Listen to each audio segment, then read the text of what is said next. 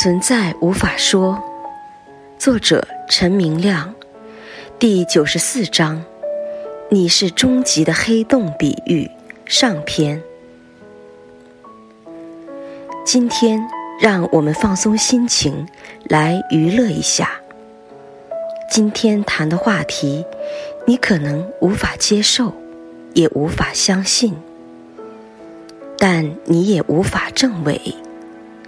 今天的话题可能促使你发现，真相完全不是你思想想象的那么合理，可能要令你大吃一惊了。物理学家已经发现了黑洞，说是在银河系中心有一个大黑洞，它有能力把所有的星星吸进去。如果我们接近这个黑洞，一旦被它吸入，那么我们就粉身碎骨、灭亡了。还有人猜测，这个黑洞可能是通往另一个宇宙的门。好几十年前，科学家也发现了这个宇宙是有起点的，是某一个大爆炸。从无法描述的临界点突然爆炸，然后膨胀开来。科学家也猜想，这个宇宙在 N 年后会收缩到某个临界点。但我要告诉你，你才是终极的黑洞。银河系当中的黑洞哪能和你相比？我也要告诉你。你才是终极的大爆炸。科学家猜想的大爆炸，仅仅是猜想，也许有，也许没有。但你自己这个大爆炸，才是确确实实每天发生的，甚至每时每刻都在发生。当你晚上入睡时，整个经验场。随着入睡，很快消亡了，进入了无法描述的无经验状态。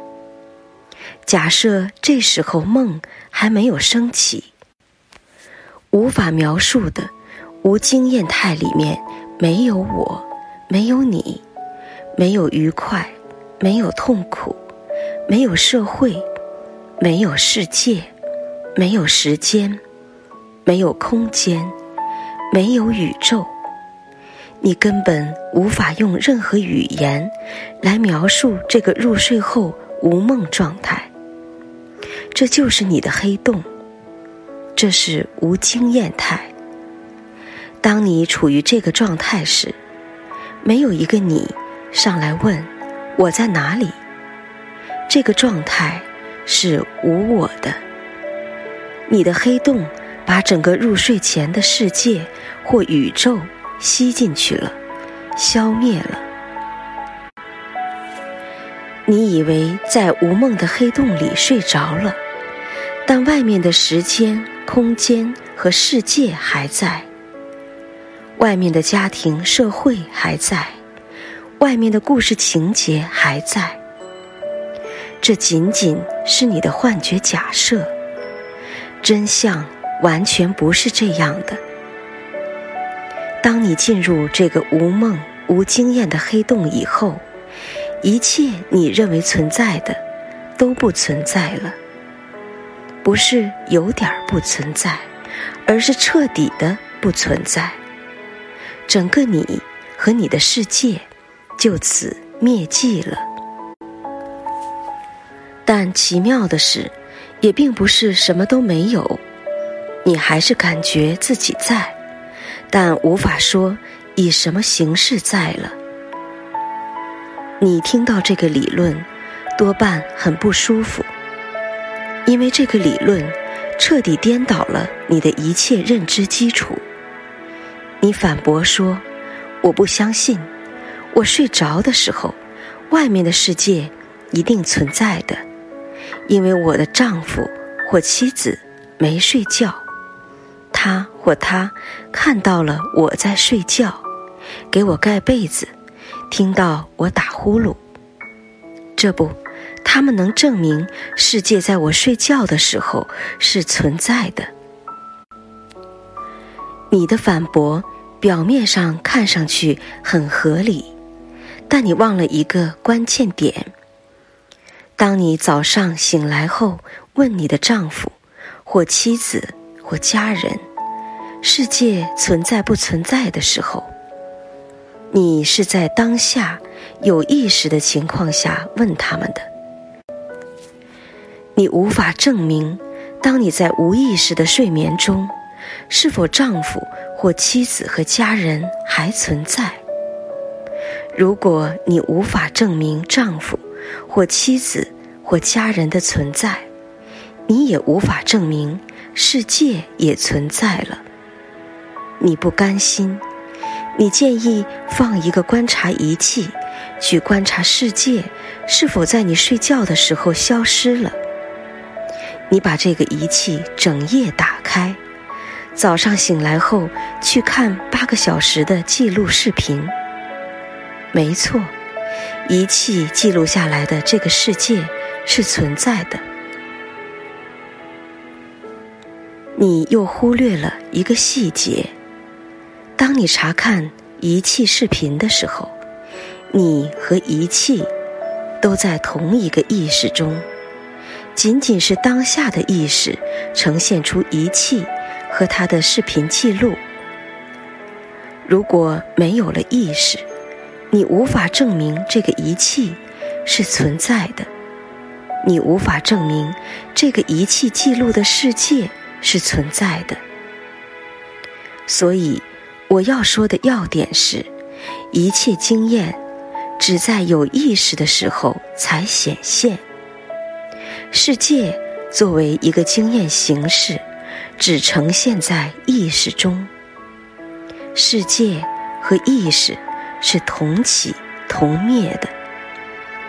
如果没有观察，就无法证明被观察的现象是存在的。换一个说法，观察者和被观察的对象是一起出现的。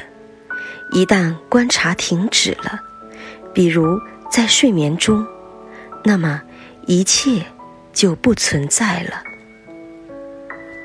到底有没有观察者和被观察的对象这个分离关系？是没有的。这个二元对立的关系是幻觉概念，也许只能说一个字：观察。没有从一个观察者出来观察和他分离的对象，观察是无法分割成观察者和被观察对象的，它是一体无二的。因为有了观察，在思想上你就认为看到了世界，看到人和社会，但每当观察不在了。他们立刻就烟消云散了，所以，我们无法说有物质世界存在，我们只能说有观察在。晚上睡眠中，观察停止了，什么世界都没有了；早上观察开始了，世界被这个观察即时即刻的呈现出来。但意识会跟你开一个玩笑：晚上消失的世界和早上升起的世界，看上去非常类似，好像它们是连续的，给你一种世界没有消失的幻觉。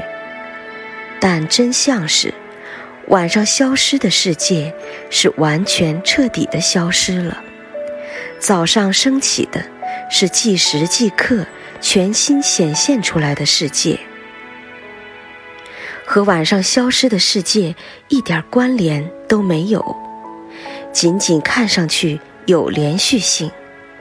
这就是 That 给 That 自己开的天大玩笑。就是因为这个逼真的幻觉，让 That 自己都看不出破绽来。然后，黑洞中自发地升起了意识活动，立刻一个崭新的宇宙呈现出来了。这就是所谓的梦宇宙，和早上醒来差不多。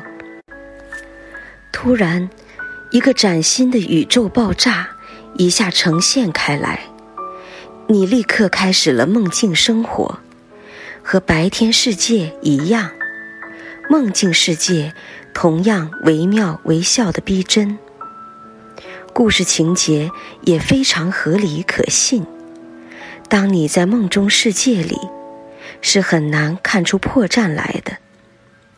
你像一个万能的黑洞，一会儿显现出白天世界，一会儿显现出梦中世界，展现出一个世界的同时，就是另一个世界的泯灭。每个世界中都有一个我，ego。梦结束了，这个我。就结束了。